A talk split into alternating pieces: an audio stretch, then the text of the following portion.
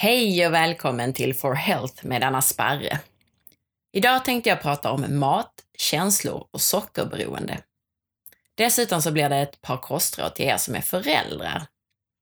Om ni är nyfikna efter avsnittet så hittar ni mer information på forhealth.se. Jag börjar direkt med mina råd till föräldrar innan vi gräver djupare i sockerberoende och annat. Jag skrev nämligen ett inlägg som blev väldigt uppskattat på bloggen på forhealth.se med mina viktigaste tre råd till dig som har barn. Det jag skrev var att även om jag egentligen inte själv har så mycket erfarenhet av barn, min egen son är ju bara ett år och mina klienter är vuxna. Men jag har en massa erfarenhet av vuxna vars relation till mat startade som barn. Därför så är mina bästa råd till föräldrar gällande kost och barn att för det första föregå med gott exempel. Det hjälper inte att säga till sina barn vad de ska eller inte ska äta om man själv samtidigt sitter med en påse chips i soffan. Ha inte läsk och godis hemma och ät som du vill att ditt barn ska äta. Jag vet barn som är 12 år som aldrig har druckit läsk eftersom föräldrarna inte gjort det eller, och inte haft det hemma. Nummer två, och som vi ska prata mer om snart, koppla inte mat till känslor. Ska man få glass när man är sjuk, tårta när det firas, godis när det ska mysas, kaka som tröst när man är ledsen och så vidare. Det här är alltid grunden i ett matberoende, av min erfarenhet. Alla som är sockerberoende har starka känslomässiga relationer till sötsaker. Och när jag säger sötsaker så pratar jag om allt som smakar sött eller blir sött snabbt i kroppen, såsom mjölbaserad mat. Du vet väl om att enzymet amylas som finns i vårt saliv hjälper till att bryta ner kolhydrater redan i munnen. Du kan testa det här själv genom att slicka lite på ett rån och sen titta på vad som händer med det. Gör det och återkom med en kommentar på bloggen. Okej, mer om känslor och mat snart. Mitt tredje råd när det gäller mat till barn är att ge inte mjöl och socker och fabrikat. Tids nog så fås detta på kalas och det fås i förskolan. Men det är inte särskilt svårt att åtminstone låta bli hemma. Ha riktig mat och rena råvaror hemma. Om barnet väl ska ha någonting som är godisaktigt när det är så gammalt att det börjar förstå att alla andra får det, låt då barnet baka det själv med din hjälp. Då får barnet både lära sig var det kommer ifrån och man får kontroll över mängden socker som man har i maten. Vi ska fortsätta prata om känslor och mat och sockerberoende. När jag jobbar med personer med sockerberoende eller andra ätstörningar så jobbar vi faktiskt mer med saker som inte egentligen är matrelaterade än med själva maten. Självklart så är kunskap om mat och hur kroppen fungerar en grundpelare för att klara att ta kontroll över maten. Men ett matberoende är så mycket mer. Jag har en modell som vi brukar arbeta efter där grunden består i att skaffa en medvetenhet och erkännande om sitt beroende. Att få kunskap om hur min kropp fungerar, bland annat med olika sorters mat, men också när det gäller sömn och känslor och så vidare. Att skaffa sig konkreta verktyg som till exempel en matdagbok, en matplan och så vidare. Men också att ta beslutet att bli frisk, att bli abstinent från sockret eller sötsakerna. Och kom ihåg nu när jag pratar om socker och sötsaker så pratar jag också om sånt som blir socker snabbt i kroppen. Det handlar också om att skaffa sig stöd, till exempel från en familjemedlem, en vän, en stödgrupp eller genom att arbeta med en utsedd person. Under tiden man bygger grunden så arbetar man givetvis med övningar för hur man ska kunna hantera risksituationer och för att skapa motivation och så vidare. Men därefter så börjar vi jobba ännu hårdare med de mentala bitarna. Efter att man har den kunskap, de verktyg och den rutin som behövs för att äh, avstå från socker, då är det dags att ta det ett steg längre. Att gå till den känslomässiga nivån. Arbetar man inte med den så finns alltid risken att någonting som är stort och omvälvande händer i livet och då är det väldigt lätt att ta ett återfall eller ett snedsteg. Och notera här att jag säger ta ett återfall. Det är inte någonting som bara händer utan man väljer det själv. När vi kommer till den här känslomässiga nivån så jobbar vi med självkänsla, alltså medvetenhet om sin personlighets värde, vilket behövs bland annat för att kunna klara motgångar. Och vi jobbar med det som jag kallar för känslomässig tolerans. Det handlar om förmågan att släppa fram och vara i den känslan jag känner för tillfället. Och det handlar om att ersätta sötsakerna med något som faktiskt möter mina känslomässiga behov. Och det är de här sista stegen som jag tänkte prata lite mer omkring här nu. Att ta kontroll över sötsuget har ju inte med viljestyrka att göra. Visst, du måste bestämma dig och du måste ha grundkunskap och så vidare som jag pratade om. Men i övrigt så handlar det om hur du förhåller dig till dina känslor.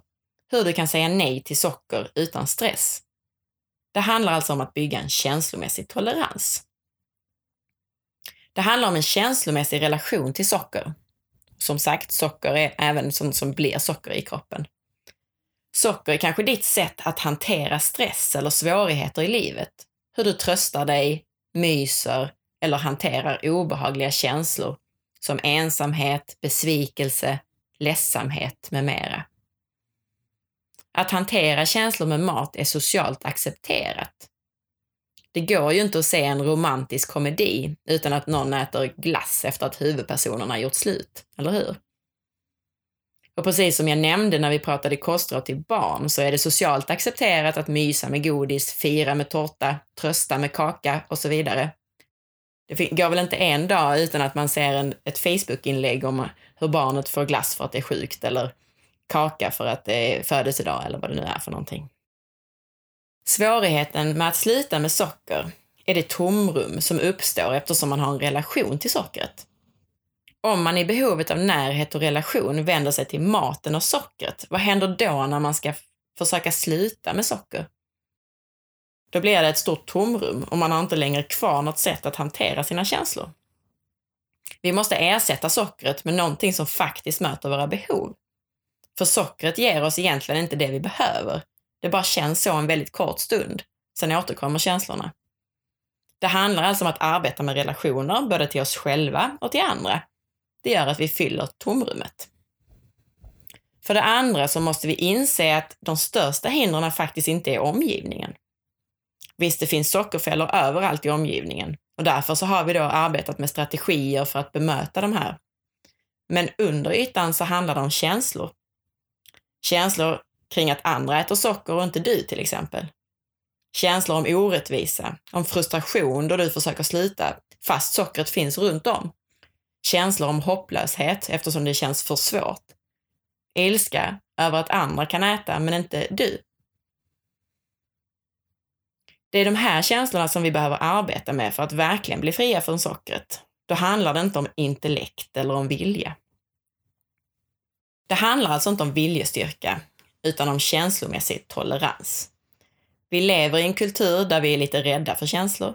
Man ska gärna trycka ner dem istället för att uppleva dem och leva ut och välkomna sina känslor. Vi är rädda för känslorna helt enkelt. Cravings, alltså sug efter sötsaker och annat, är ofta drivna av känslor. Ja, de kan vara drivna av det, fysiska också, till exempel att vi ätit för lite eller sovit för lite. Men ofta handlar det om känslor. Sättet att bemöta cravings är att känna känslorna.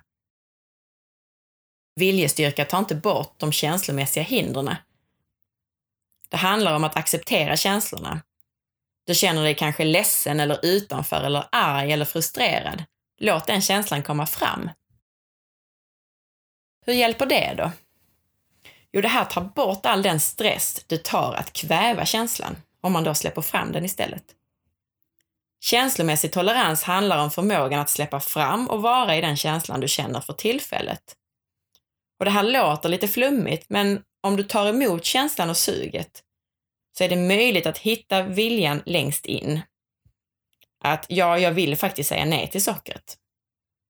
Då har du hittat ett helt nytt sätt att besvara suget eller cravingen. Ett sätt där du har kontroll på ett helt annat sätt.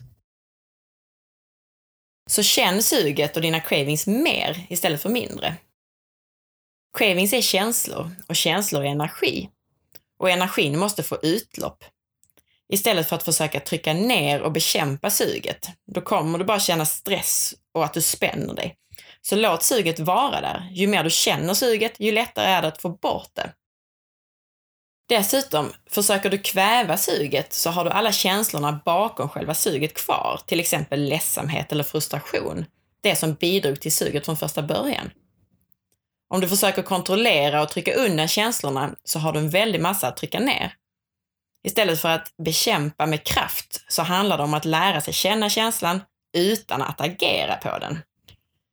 Och genom att bygga känslomässig tolerans så lär du dig att du kan säga nej till dina känslomässiga impulser och cravings utan att du känner för att göra det. Vi behöver inte vara rädda för alla gånger vi inte känner för att säga nej till suget. Som sagt, det låter lite småflummigt, men det finns konkreta sätt att arbeta med detta också. Och arbetar du med mig så börjar vi alltid med väldigt konkreta övningar, strategier, planer, kunskap och så vidare innan vi kommer till det här flummet. Och ofta känner man att suget och maten är under kontroll långt innan vi börjar jobba med det här, som jag kallar för känslomässig tolerans. Men för att få den här livslånga kontrollen och inte riskera att falla tillbaka så är det viktigt att arbeta med den här biten också. Hur är din relation till mat? Kopplar du ofta mat till känslor? Stressäter du? Äter du när du är ledsen? Eller hur fungerar du? Kommentera gärna detta på forhealth.se. Glöm nu inte att titta in på iTunes och lämna betyg och recension. Och gå även in på forhealth.se och läs mer. Du kan också ställa frågor där som du vill att vi tar upp i podcasten och du kan önska intervjupersoner. Du som vill lära dig grunderna om kost och hälsa, gå gärna en distanskurs hos mig. Och du som vill ha hjälp med det vi pratade om idag, du är välkommen antingen via telefoncoaching eller att träffa mig på plats i Malmö. Ha en fin dag och tack för att du lyssnade!